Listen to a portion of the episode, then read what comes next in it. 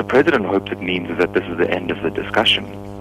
But uh, it's not clear legally and constitutionally how this report relates to the public protector's report. Um, but this isn't simply a legal or technical matter. It is a public and political matter. And as one can see from the newspapers this morning, uh, it's not going away.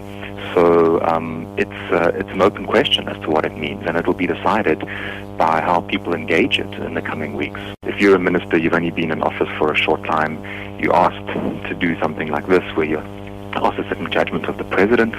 Um, you know, clearly, um, it would take an extremely brave person and one who's willing to put uh, principle before career prospects to, to make findings that confirmed or um, supported in any way the findings made by the public prosecutor. So I mean, I think this thing is fixed from the beginning.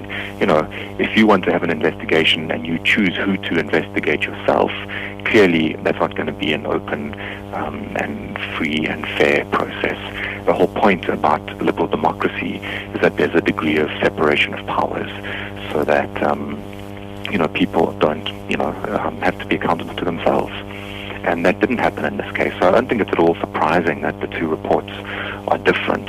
Um, we just need to think carefully about how this has happened, why it's happened, whose interest it serves, and what we need to, to do going forward to um, make sure that we uh, build a society in which public officials are there to serve the people um, rather than, say, as it often appears, the other way around.